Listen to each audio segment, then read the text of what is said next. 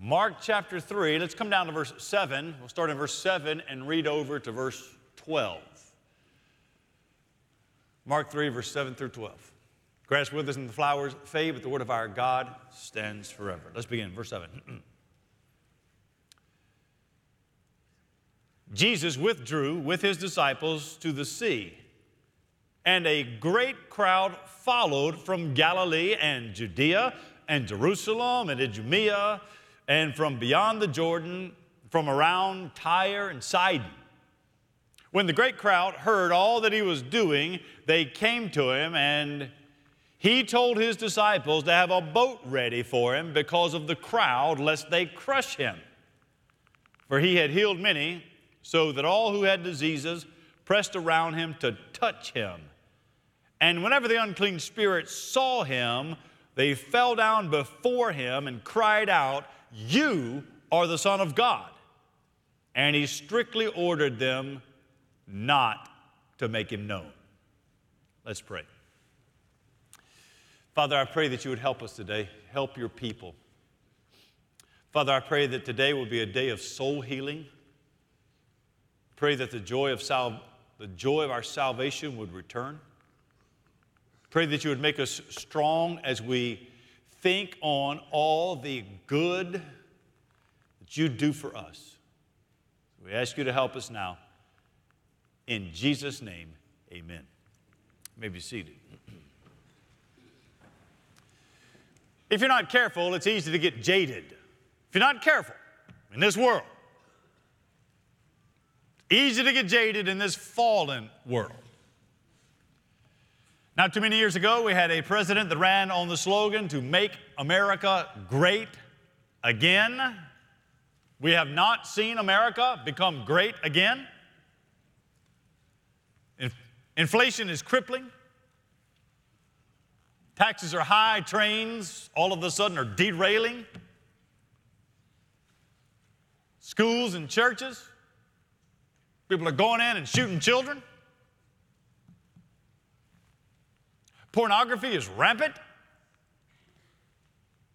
Masculinity is toxic, and intelligent people can't even tell me what a woman is. Speaking of women, women's sports. Women's, if you're a woman athlete, it should enrage you. Women's sports are threatened by cartoonish counterfeits. Go to the grocery store, but can't even afford a gallon of milk. There's enough bad news. There's enough bad news to make reasonable people depressed. What we can't do is get jaded. Because if you are a Christian, it's a big if, but if you are a Christian, that means that you have been purchased by the blood of Jesus. Your sins are absolutely taken away and forgiven, and you are loved by a very real and a very good God.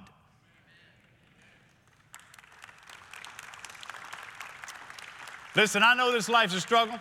Yes, it is a struggle. I do not deny that life is a struggle, but that's not all it is. More to life than just a struggle. Our triune God, when I say triune, we believe God is the Trinity God the Father, God the Son, God the Holy Spirit. Our triune God is working in you and around you and through you to glorify His name in your life. He is ready.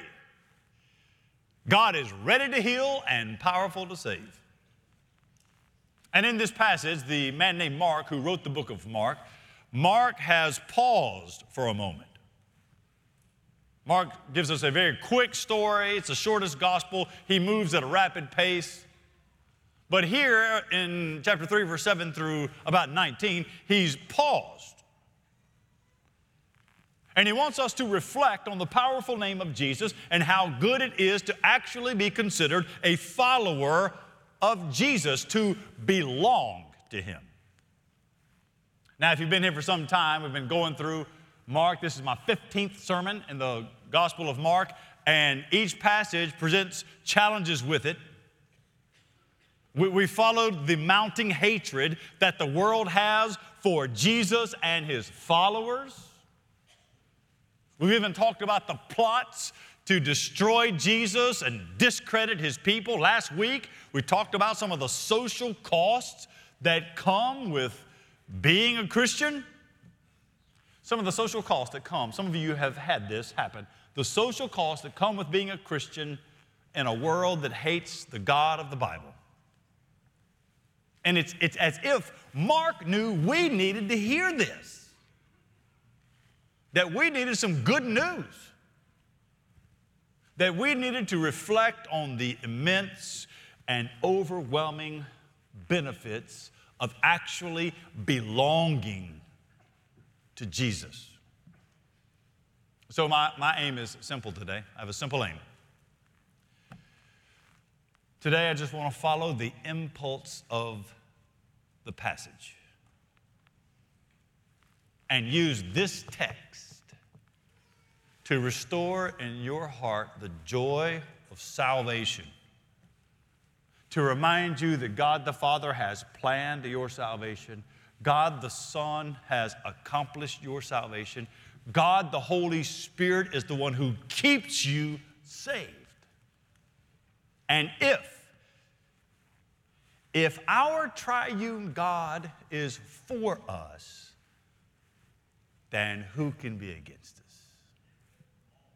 I want you to drink it now. I want you to read this passage and drink deep of God's Word.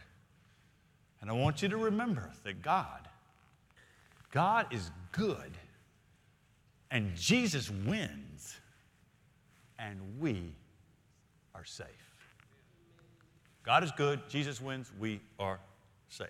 How do we remember that? Let's go to the text and think about it together. Here's the first one. Number one, we need to celebrate victories. We need to celebrate. We celebrate victories. So, so, so pull out a little bit. You pull out from, scope out a little, a little bit and look at verses 7 through 12 as a, a unit itself. We, we read the passage. Now, here's what Mark is doing.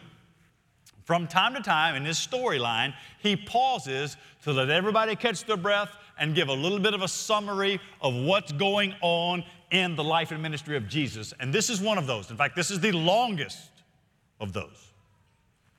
And here he's giving us a picture of just how overwhelmingly good things are actually going. I mean, we've been talking about the Pharisees and the Herodians, but truthfully, things are actually going where?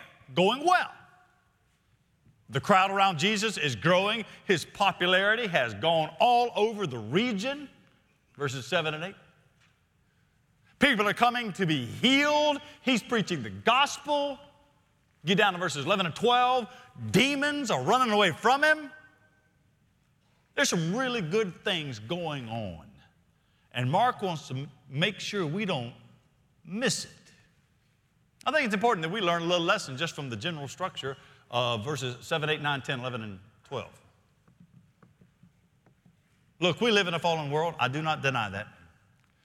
We live in a world with an ever increasing morality vacuum.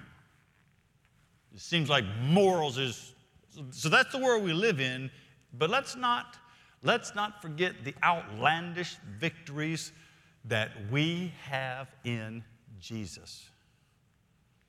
Let's not forget them personally. You need to think about it personally, you personally. Let's start with your life personally. Where would you be and what would you be like if Jesus didn't save you and God didn't love you? What would your life be like? Let me tell you just a little picture of it. You were born in sin. You came into this world with an inclination to do what is wrong. It affected everything about us, it, it affects every part of who we are, all the decisions we make, even the good ones. And without Christ, if you have a sinful nature, you run from God. Dead to the things of the Lord. You, you were destined, you were destined to live a fruitless life die in your sin and go to hell. That's what you were going to do. But God, in His grace, He had mercy on you. And somewhere along the way, you heard the gospel. It's Paul's gospel. God is a holy creator who created you in His image. The image of God in you is marred by sin. That sin puts you under condemnation. It must be judged. That condemnation means that you deserve, we all deserve to go to hell. But God is not just a judge, God is the God of love. You read in the Bible, and He gives us Jesus. Jesus comes as the perfect man, the God man, who lived in a way you didn't live and haven't lived. He did so fulfilling the law, and He goes to the cross. What does He do at the cross? At the cross, God exacts all the punishment we deserve on Jesus, kills Him. God killed His Son in your place. God then raises him from the dead. He ascends into heaven. You heard that one day. You turned from your sin. God sparked in your heart, and you believed that. And you went from being a slave to sin to being a cleaned up child of God. Look, some of you, if God had not saved you, some of you wouldn't have lived this long. You'd already be dead. You'd be in jail somewhere. Some of you, alcohol would have taken over and you'd have been, you just died an alcoholic or strung out on drugs somewhere. Some of you would have been so engrossed in a homosexual lifestyle, yet God reached and got you. Or in adultery, or maybe, maybe your sins were not so, you know, headline. Most of us are not caught up there, but there were still sins. You were a hypocrite, you were a racist. Or maybe you were really nice. Maybe you were really nice, but it, people didn't really see much difference. You were already nice, you were just indifferent.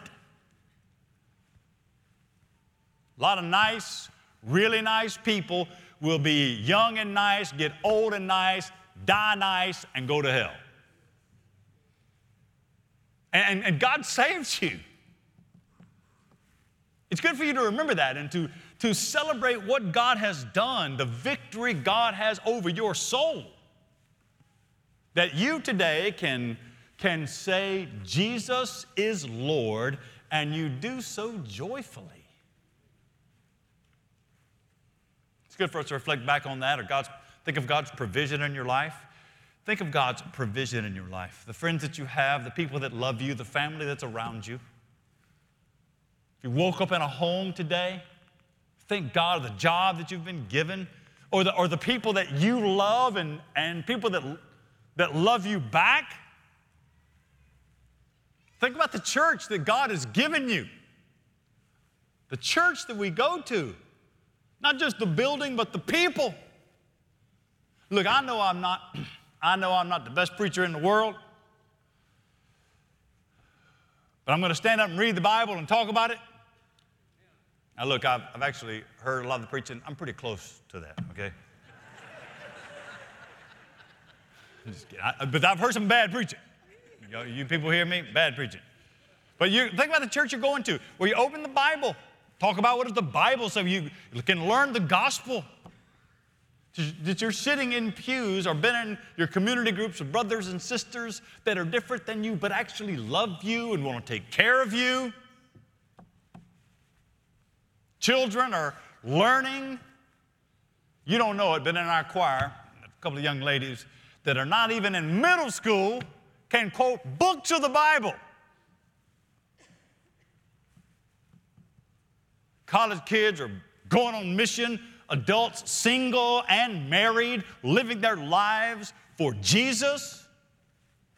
Look, we live in a world of really bad news. I just want to remind you today that God is good Jesus wins. You are safe.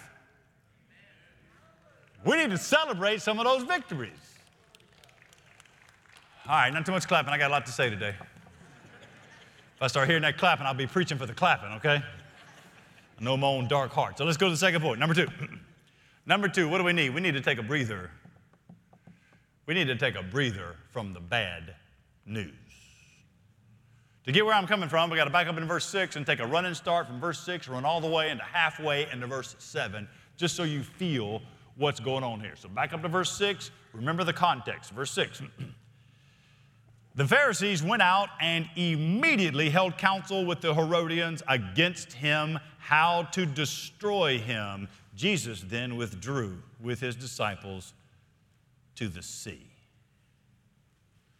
Verse 6 seems to indicate that the Pharisees and the Herodians were genuinely out to get Jesus and his followers. The, the people loved him, but the Pharisees, the religious leaders, and the Herodians, the political leaders, they didn't like him. In fact, they probably put a contract out on him. So, verse 7 says that Jesus and his disciples, now we don't have the full 12 yet, that's coming in the next couple of weeks, probably four or five of them, Jesus and his disciples withdrew. Got away from that toxic, soul eating environment. Went to the sea where the breeze is blowing, you can see the ocean, it's relaxing. They needed to take a, they needed to take a break from that bad news from the hatred surrounding them. And I would suggest that many of you need to do the same. Whether it's Fox News or CNN or Twitter or The View. I mean, how do you watch The View? Or, or TikTok, whatever your face is in front of. You don't careful. If you get immersed in any, whatever, the, whatever your poison is, if you get immersed in any one of those for too long, what happens is your perspective starts to get warped. Your soul gets tired. Try cutting it off a little bit. Walk out, walk out of here today, go by the bookstore, we recommend a book every month. You don't have to get a big theological tome. Just find something that's going to be good for your soul to sit down and read. Go on a walk. Man, put the, put the video game down. Look, young man, you're not going to get a girlfriend playing that video game. Not just be good for your soul, it's going to be good for your future. Get out and breathe. Breathe some of that air and get some of the poison out of your system.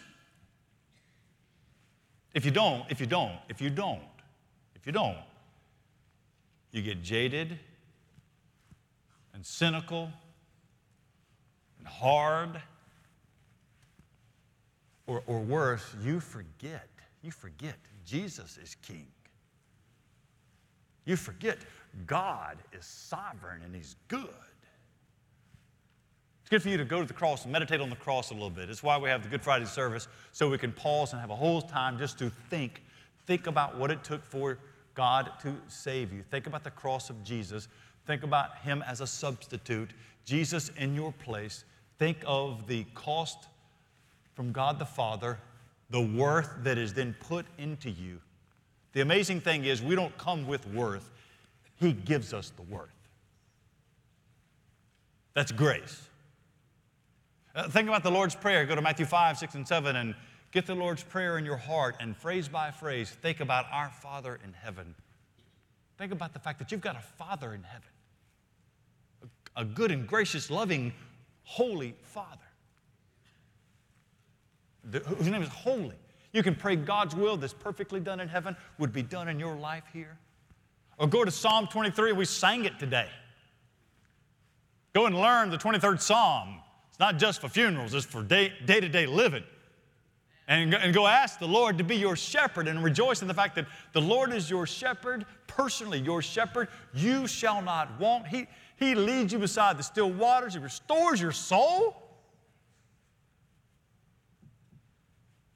Claim those things for yourself and remember that you are, you are His. Because of that, you have dignity. That you are actually loved, that you've been forgiven, that you are being sustained, that, that by God's grace you are useful to the kingdom, that you have one life to live for Him. Look, I hate to say this in front of Connie. If you got vacation time, take it.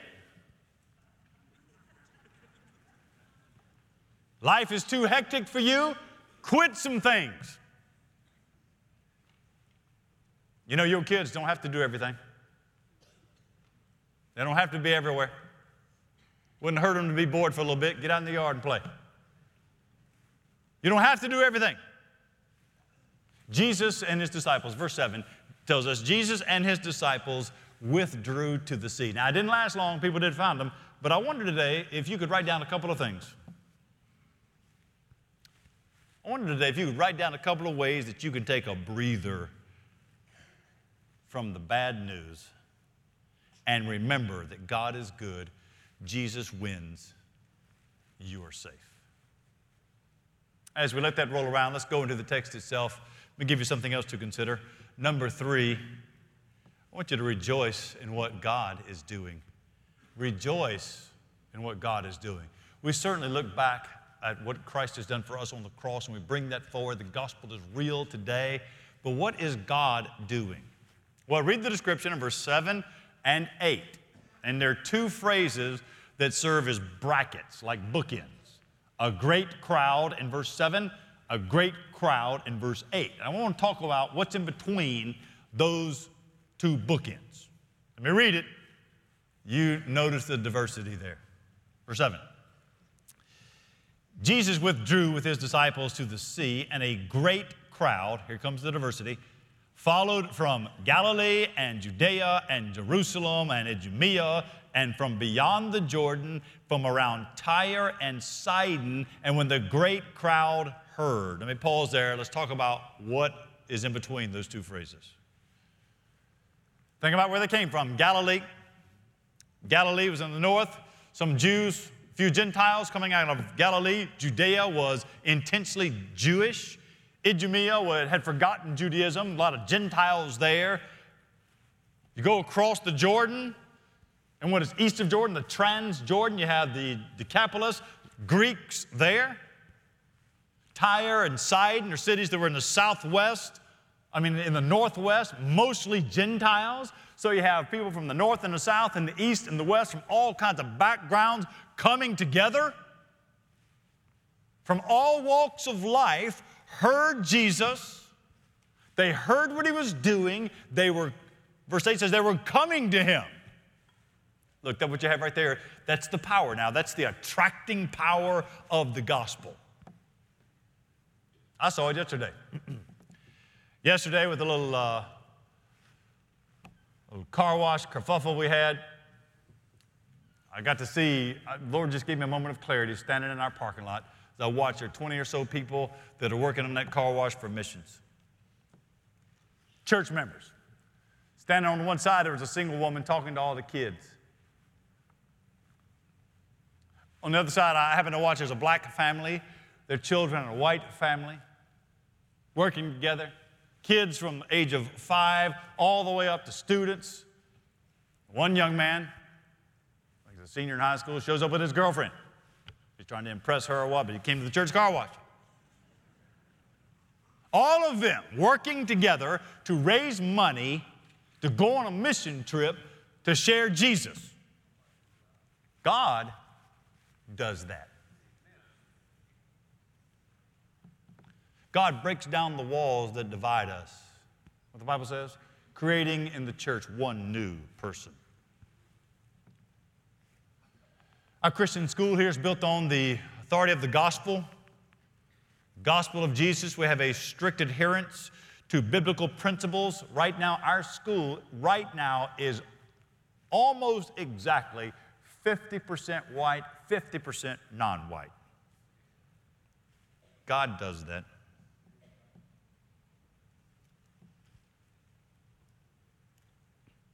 Hearts and Hammers every week go out. Our, men from our church that are retired and they're coming back working, and what they go and do is build ramps for people that can't afford to have a wheelchair ramp so they can get in and out of their house. They do it for the name of Jesus, in the name of Jesus, and for nothing else.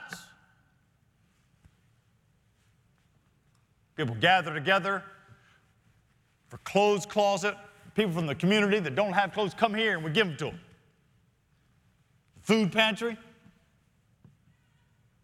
We got, we got interns that are going to join us this summer coming to work in our, in our ministry here, eight or nine of them. They come, and what we're doing is for them to find out what it's like to be in the ministry. Got young couples joining our church, coming prepackaged. They already love the Bible, vibrant, walking with the Lord. This morning we, we were led in celebratory, doctrinally clear, vibrant worship by talented people. Thursday, I went down to the senior adult luncheon, and uh, Alex McKay, our college pastor, and his wife, Melissa McKay, of course, you see her on the stage every Sunday, down there leading the senior adults. Like, that is weird. It's working. That's God that does that.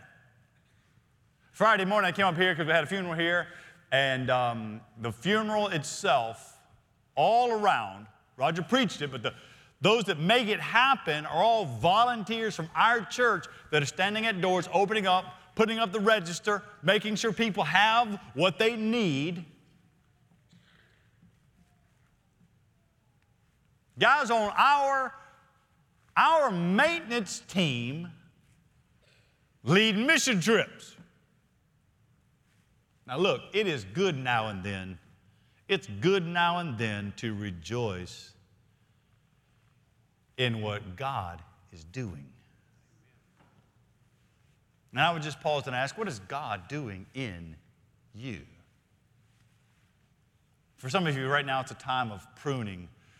That God is pruning. It seems like He's taking those things away that, that were wasteful or to or gonna hamper growth down the road of pruning. Or maybe you're Maybe you're on the other side of pruning. It's actually God is disciplining you. You are experiencing some of the consequences of sin. It's not punishment. The punishment goes on Christ. It's discipline.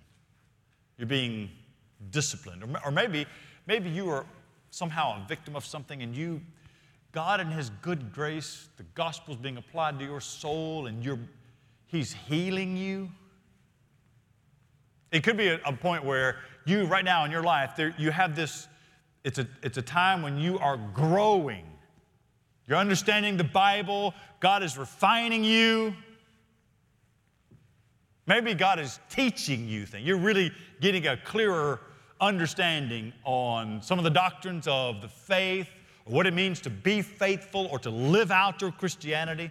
Maybe you wandered off for a little while and you're not even sure if you were saved. And what God is doing in your life now is that He's renewing, renewing the fact that you're a child of God. Or uh, maybe you're living in a time where God is tangibly, you can see it. He's, he's giving you blessing after blessing here on earth. Or maybe your life has got to the point where God is doing something to slow you down. Maybe He's preparing you Whatever it is He's doing, it's good for us to rejoice in what God is doing.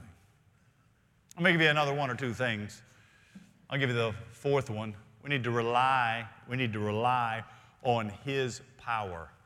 Rely on His power. What a, what a scene it is in verses 9 and 10, this tumultuous throng of people pressing in on Jesus. Verse 9, he gives some really good advice. He says, Look, you guys get me a boat just in case it gets bad and they start to squash me, I can get in the boat. Yeah, this, this in, the intensity is picking up. People want to get close to him. Used to be at Peter's house, they would line up one by one and he would deal with a person and heal them. Now, now look at verse 10. He had healed many, so that all who had diseases, they were pressing in around him, and they just want to touch him. What's going to happen in chapter 5? The poor woman, 12 years, suffered at the hands of doctors, bled for 12 years, and she just wanted to touch Jesus. And when she did, she was healed. In chapter 6, when they laid out all of those that, that needed help and city came from all the cities and the villages, they laid them out, and they just were saying, We just want to touch the fringe of his garment. And everybody that touched it was healed. Here's a reminder if you can just get people to Jesus, He, he, he has the power, not you, not us, Him. You see, He's ready to heal and He's powerful to save. It's important for us to remember who He is, that He is the perfect, crucified, resurrected Jesus, the ascended Lord Jesus, and you keep pressing that person that you love and you're worried about, you keep pressing them to Jesus. The power is in Jesus. One other thing I'll give you, and we'll be done. I want you to trust His authority. Trust His authority. You see in verses 11 and 12? I love the way this passage ends. It reminds me to trust Him, to trust the Son of God, that God the Son has the authority. Let me read it. Let's talk about it. Verse 11 and 12. And whenever the unclean spirits saw him, whenever those devils saw him, they fell down before him and they cried out, You are the Son of God. And he strictly ordered them not to make him known.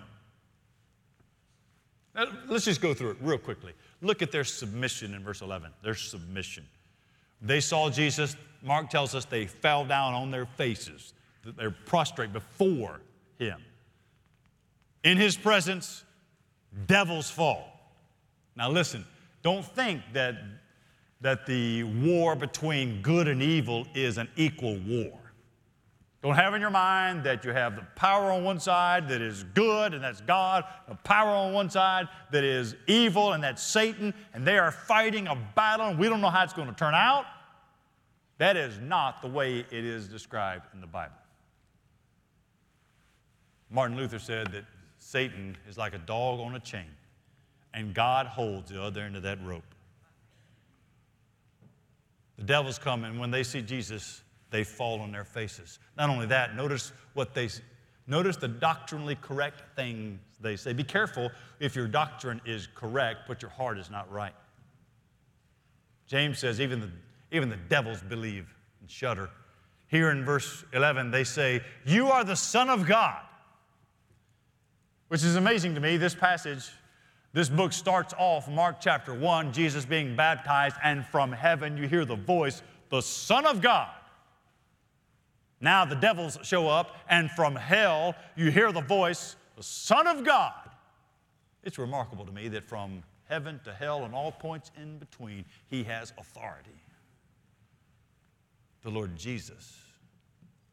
I want you to notice his authority. Verse 12 says that Jesus is not having that. Notice what the text says in verse 12. He strictly ordered, that word is, he rebuked them. It's the same word used when Jesus is on the sea and the winds and the waves and the storm, and he says, Be still, rebuke them. What he says in his rebuke. What does he say in his rebuke? Don't make my name known. Get my name out of your mouth.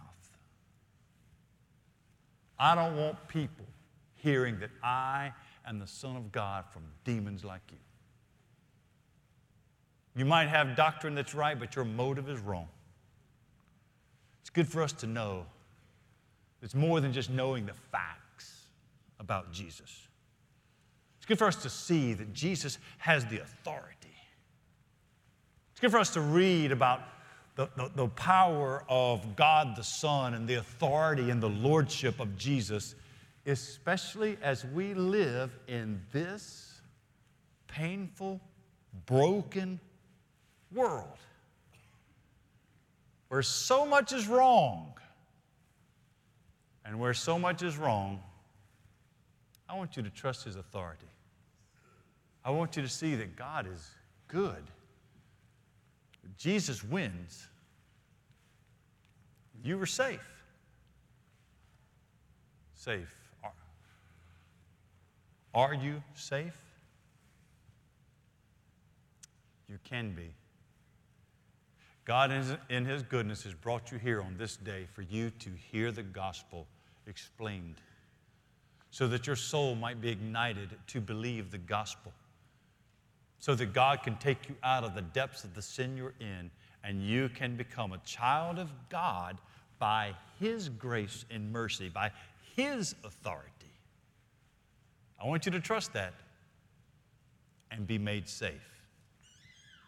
This morning, as we close, we're going to do so in a word of prayer and we'll sing another song of worship, a prayer of commitment. And as I pray, I want you to pray with me. And if God has spoken to your heart, you want to find out what it means to be a child of God, when we sing, you can come and pray. You can come right here. Kneel down and pray or talk to a pastor. Or maybe you have somebody that you just really been burdened for today. You want to come and pray for that person. Maybe God has brought you back to see the joy of being a Christian. You want to come and pray. And if that's not something you're comfortable with, we'll be out in the lobby. When the church, when church is over, pastors will be out there. Let's talk about, let's have a conversation how you can be made right through faith in Jesus Christ. Father, we pray in the name of Jesus that you would move in such a way that our hearts would be made joyful. We thank you for the grace that we have in Christ. We thank you for the victories that you've given us over days and weeks and months. We thank you for saving us. We thank you for your constant provision. We thank you for our church. We thank you for all you're doing here. God, we pray that, that you would move in the hearts of men and women here today, that their eyes might be opened to see how good you are. Lord, as we lift our prayer to you, we pray that you'd move in this church. In Jesus' name we pray. Amen. Would you stand, please, as we sing together?